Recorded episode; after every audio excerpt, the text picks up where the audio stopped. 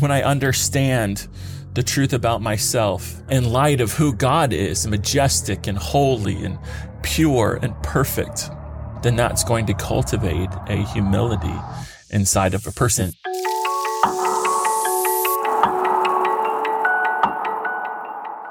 Welcome to the Sound Words Podcast, where it's our goal to help Christians love and live out God's Word. I'm Pastor Aaron Nicholson. This is Pastor Jesse Randolph. And today we're excited to introduce our special guest to you. We have Pastor John Benzinger. Pastor John, thank you for being on the podcast today. I truly mean it. It is an honor to be with you guys. Thank you. Wonderful. So good to have you. Thank you for your time. And thank you for coming on to speak on the subject of humility. Uh, before we get into it, though, just have a couple of introductory comments. For those of you who don't know Pastor John, he is the lead pastor and elder at Redeemer Bible Church in Gilbert, Arizona.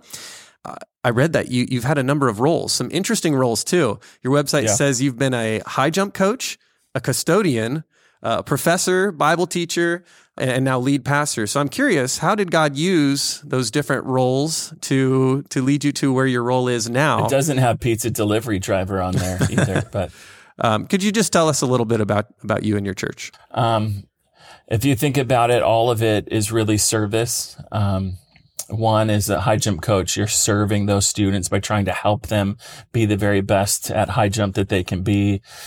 Delivery driver for pizza is custodian, um, is, is the heart of a servant. And at the end of the day, I believe I learned more about being a pastor by being a custodian than I really did in seminary. Mm-hmm. Um, I learned a lot of tools, which are helpful, obviously, but the day-to-day heart of a pastor needs to be exactly the same as the heart of a good custodian. And so we're here to serve. We're not the owners. We're the stewards. And it is critical that, uh, that I, I, it took me four years. I really needed to learn this. And so I tried to get other jobs while I was in seminary, but, uh, God did not, uh, over a hundred actually, and God did not let me get any of them. So I ended wow. up staying as a custodian for four years and God really worked on my heart during those years. And so I'm very grateful for that. Uh, as far as the church goes here, um, I've been here for nine years. I started as the interim and then became the lead pastor eight months later. And to give a context, the numbers, numbers are important because numbers are souls. Um, but numbers don't convey anything as far as what the worth of a ministry. But to, to help understand the scope, my first Sunday here at Redeemer, there were one hundred ninety-three people. After eight months, the church grew to ninety. So we lost one hundred people, and um, now the church is about twenty-two hundred people. Hmm. So I've been on the side of losing half the church, half of the attendance, and I've been on the other side of that. And so wow. it has been a remarkable testimony to God's grace and God's goodness to this church that He would not let it die. There were there were lots of reasons that He He could have, and and maybe um it would have it would have made sense. But God in His grace decided to turn it around and do it in a, an incredibly dramatic way that, um, I, I've, I've remember being in seminary and John MacArthur would, would talk about Grace Church and he would say this, this rocket took off years ago and I've just been holding on ever since. Mm. And that's, that's what it's like here. The rocket took off and we're holding on and we're going wherever the Lord takes it. So we're, to change the metaphor, riding the wave of providence and just seeing where the Lord takes us. Mm. Amen. So our, our topic for uh, this podcast, John, is is cultivating biblical humility. And you've just shared a little bit about what we would call, uh, maybe the world would call a success story, right? Uh, you, you're seeing growth. You you grew down to ninety, but now you've grown up to twenty-two hundred. How do you go about cultivating biblical humility in, in, in the middle of that, as you hold on to that rocket ship that's taking off? And as you answer that, would you be willing to share a definition of what, what is biblical humility? Yeah. So cultivating humility doesn't start when the church is, is blowing up like it is now. Mm-hmm. Cultivating that starts a long time ago. And I need to be clear on this. I'm not a humble man. I'm a prideful man that seeks to be humble, that is trying uh, by God's grace to be humble. Yeah. And It's a very significant question, and it is a question that I actually have taken very seriously, um, because I don't want any part of my life to be about me. So bottom line, how do you grow in humility when there's a bunch of success going on around you? Uh, it begins with your doctrine of God. It begins with your theology proper, primarily the sovereignty of God. And once you have a robust understanding of the sovereignty of God, you recognize that this is not something that you did any more than the paintbrush can take credit for the Mona Lisa. Hmm. It doesn't. It recognizes that its only value is that it was a worthy tool for the master to use. Amen. And hmm. I think that that's biblical. I think yep. I think Paul talks about that with Timothy somewhere. Vessels used for honor. And so it's one of those things that at the end of the day, if God is sovereign over all things, then I can't take credit for any of this. This is something he decided to do, and it is something that I'm grateful that I get to be a part of. The amount of um, energy I would spend trying to make it about me would be worthless when I stand before him and give an account for this ministry. So at the end of the day, it starts with the sovereignty of God. Um, I would also say that on my prayer list, as I as I pray every day, there is a part of the Lord's Prayer that I pray. So when you're praying every day, like I did today, every Wednesday, your will be done. If you meditate on that for a second, that creates a paradigm where he is the Lord and I am the slave. He's the master. I'm the servant. He's the king. I'm the subject. So I have a daily reminder when it's your kingdom come, you're the king, you're sovereign. I'm the servant. Your will be done. You're the master. You're the Lord. I'm the slave. I have a, I have a daily reminder of my position before God. And when you think about The, the metaphors for Christians, none of them induce pride. They all induce humility, even child, that, that you're a child of God. Yes, there's a sense that that is, that that's grateful, that you're grateful that you're a child of God. There's an honor to that. But at the same time, there's also a sense that you're not an adult, you're a child. You're, you're receiving the benefits, you're not giving the benefits. So Jesus will say it, no matter how much you do, you're going to be an unworthy slave because you only did what you were told to do. We can't go above and beyond. We can't impress him. And so if that's the truth, and it is the truth, then that's, that's the way that I should be as a Christian. Add to that, that Jesus says, that the greatest among us will be the servants, the first will be the slave, like that that's the paradigm. And then he shows us that by saying, I didn't come to be served, but to serve, to give my life. And, and I do that by giving my life. Then the greatest thing I can do is to be a servant to people. And the thing that is going to keep me from doing that is pride. And so you asked for a definition of humility, which is understanding the truth about myself in light of the truth about God. That when I understand the truth about myself, my sin, my pride, uh, in light of who God is, majestic and holy and pure and perfect, then once I understand that, I come to realize that more and more, deeper and deeper, then that's going to cultivate a humility mm. inside of a person. So those are just some of the, the main ways, but truly, like it's, it's being a custodian for four years, mm. waiting seventeen years to be a lead pastor, watching all your friends get jobs and wondering, was I wrong? Mm. Was I, was I off? So there's a lot of personal things that have humbled me. There have been a lot of, and then there's these biblical things that I've been talking about that cultivate in somebody who's, who's, who cares about it, who wants to be humble, who doesn't just say it, but is actively seeking to be humble. I, I pray that. I prayed today against pride because God opposes the proud. So on, you just happen to get me on a Wednesday when this is the, the, the locus of my prayer time is praying against pride in my life because God opposes the proud. I don't want God to be opposed to me. He gives grace to the humble. I want grace. I want more and more grace. I don't want him to be opposed to me. I don't want him to be like a, a linebacker trying to stop me. Like that's the yeah. last position I want God in. I want God to be a lead blocker for me. I don't want him to be opposed to me. And so the core of that boils down to pride. Mm. So I don't know if I, words feel good in my mouth, guys. So no, I wasn't sure how relevant it was for me to to talk about your previous role as a custodian, but I'm so glad yeah. we mentioned it. I mean, that's perfect to hear how God used that in your life and prepared you for your role now as lead pastor. What I hear you say about humility too is is you you can't uh, all of a sudden be humble in the moment. That starts in your private relationship with the Lord, your devotion to Him in private, so that you're ready for humility when success is around you. Absolutely. Uh, praise God. Yeah, that's very helpful. So that's a, a biblical understanding of humility. Now, could you talk about um, you know, what the world thinks about humility? How does the world define humility? Um, how does that differ from biblical humility?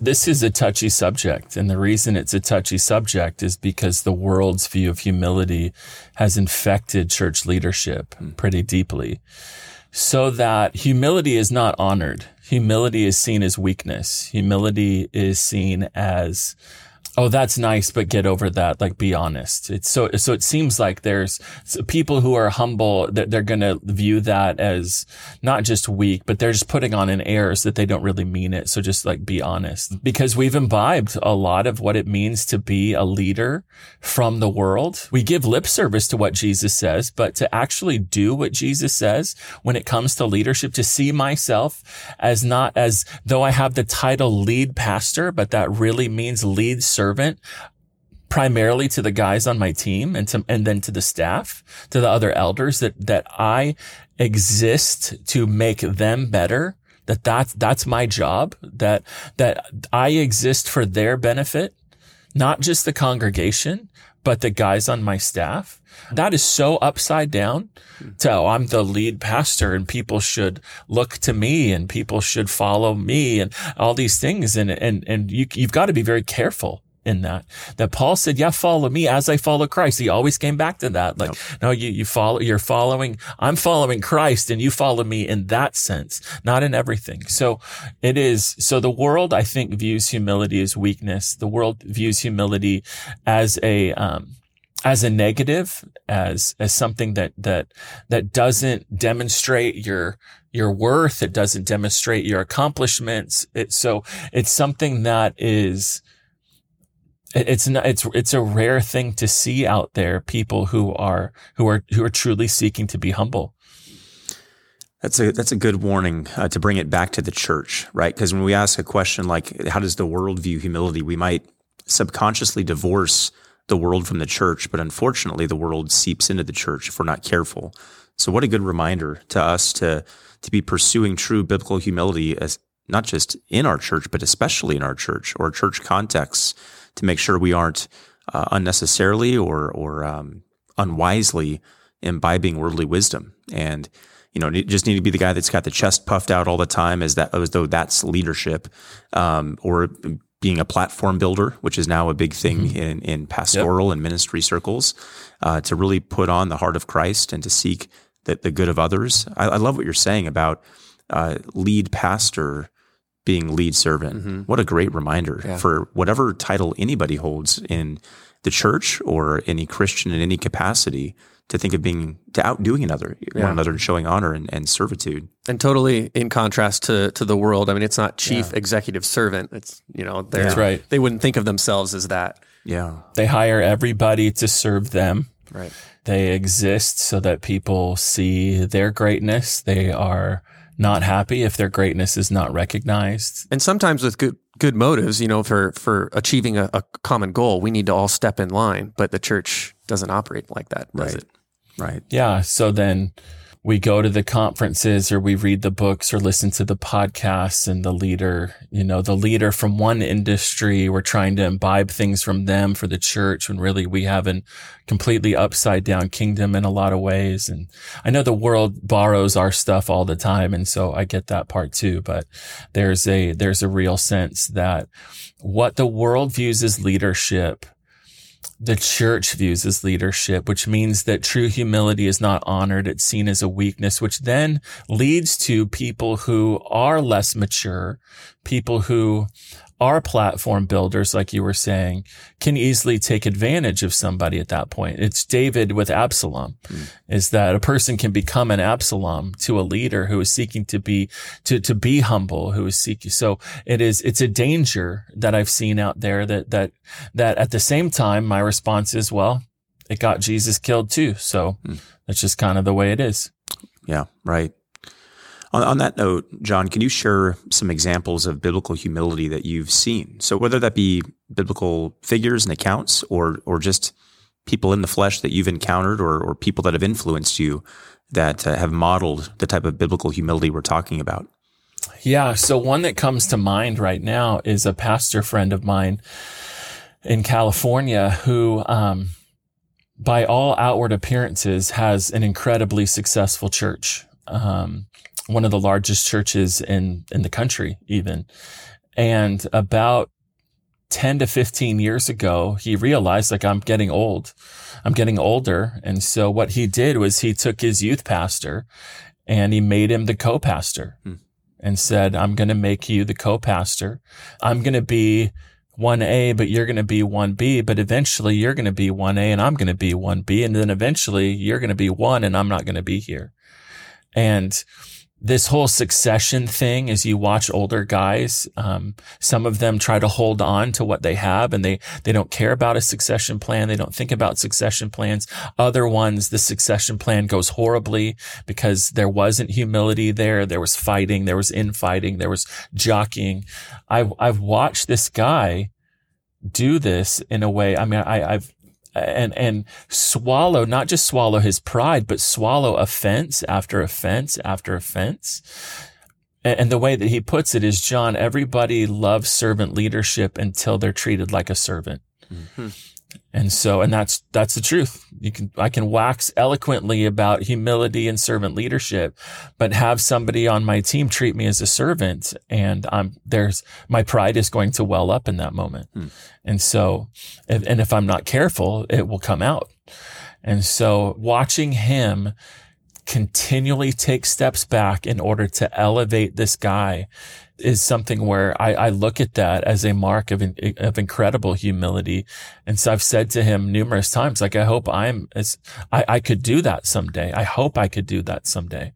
Um, because the amount of stepping back that he has to do is, is admirable. Yeah. And so that, that's one that comes, uh, that, that's off the top of my head. Um, but there is a, It, it's it's an interesting thing to think about humility other than our Lord, because it is a very rare trait, right, to see in people, because it's it's highly valued in the Bible, highly valued. I could go through a bunch of texts here that talk about how highly valued it actually is, and yet it's not something that we we pursue. We I don't I wonder if if as Christians we pursue specific virtues.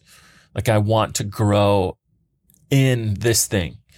You know, I, I don't think that I, typically in my experience, that's not how Christians think about growing. We just accumulate Bible knowledge and hope that that somehow zaps us into being more holy. But the kind of pursuing a specific, um, a specific virtue, I think, is critical when it comes to humility. God says so much about how much he hates pride. He uses words like hatred and abomination for pride. Yep. And so it's like, so we should listen to that. And we should also see how many times he says things like, before honor comes humility. Three times in the Proverbs, it says that at least. And so it's those kinds of things that it is, it's unfortunate that what you see in especially the Old Testament is the opposite of that and the destruction that pride causes. Yeah. Always interesting to see there's a reward for humility, maybe not on earth, but, you know, uh, humble yourself at the proper time and he will exalt you. That's right. Um, blessed are the poor in spirit, for theirs is the kingdom of heaven. There is a, there's a good result to humility, but we don't experience it here. Yeah, you don't you don't even get into the kingdom. You don't get salvation apart from humility. You must right. be poor in spirit. Mm-hmm. You must recognize your sinfulness and your need for repentance, or you're never you're never going to be saved. Mm-hmm. No. I'm curious if I could probe further on, you know, what if a Christian was to focus on humility and they were to, they were to say, as you said, I'm going to grow, Lord willing, in humility. what would that look like? That's good. So what I would encourage a Christian to do first is to go into their Bible program or some Bible website and type in the word pride hmm. and find every passage in the Bible that describes pride, even write it all down.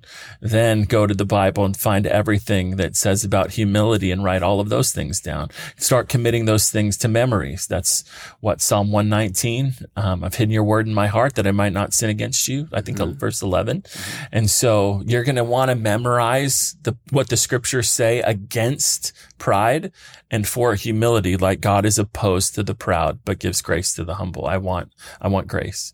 So you're going to want to memorize those things. This to, this is the one that I will look, one who is humble and contrite and trembles at my word. That's what gets God's attention is humility, which is the opposite of the world, by the way. The world does not, uh, humility does not grab the world's attention. It, it, it grabs the world's disdain, but, but humility is what grabs God's attention. So it's, it's, me- it's going to start with that. It's going to start with memorizing scripture on humility. It's going to be praying scripture about humility. So there are specific texts that I pray through for myself on this issue. Um, and I think the number one key to recognizing whether or not you're growing in humility is how willing are you to serve people without being noticed? How willing are you to serve people without getting recognition, without getting praise, without getting any kind of uh, benefit for that service? How willing are you to do that? You know, it's one thing to wash the dishes for your wife. It's another thing to do that, not expecting a thank you, not expecting a, hey, I'm going to get some kind of like kiss from her, whatever. Like, I'm just doing it because it's a blessing to her and honors God. So there, there are a lot of ways to examine pride, to see where pride is happening in your heart. Um, there There is a document out there you can find. You just Google fifty fruits of pride. It is a, I would Google fifty, the word fifty, not the number fifty, but that document, download that document, go through that document on a regular basis. It is absolutely convicting on this issue of pride. So it gives you fifty fruits, fifty ways that pride comes out of our lives that we we may not even know, we may not even notice, but are absolutely critical to understand so that we can kill that sin in our lives. There's a lot to like do things you're bad at. So, or do things, do things you used to be good at, uh-huh. but now you're bad, you know, like for me shooting a basketball, um, that would be, that would be pride crushing, you know, hitting a golf ball. Mm-hmm. That'd be pride crushing. We've been taking care me. of those things actually. check, check. Yep. But I, I would, I've given a ton of different things that I mean, I have my document here, fifty Fruits of Pride. I preached on this subject two months ago to our church, talked about all the ways Proverbs excoriates pride and encourages humility. And so it, it is, it is a very worthwhile study that, that I recommend everybody and every Christian do because it will thoroughly help you throughout your life. Yeah. Awesome. Well, thank you so much, Pastor John, for being on the podcast and for just sharing your insights on biblical humility. I appreciate what God's done in your life and uh, keep preaching his word. And, and thank you for ministering to us today. Amen. Thanks, guys. It was it's truly an honor. Pastor Jesse, anything to close? Yeah, the final word as always goes to God and his word from Second Timothy one thirteen. Retain the standard of sound words which you've heard from me in the faith and love which are in Christ Jesus. Thanks for listening.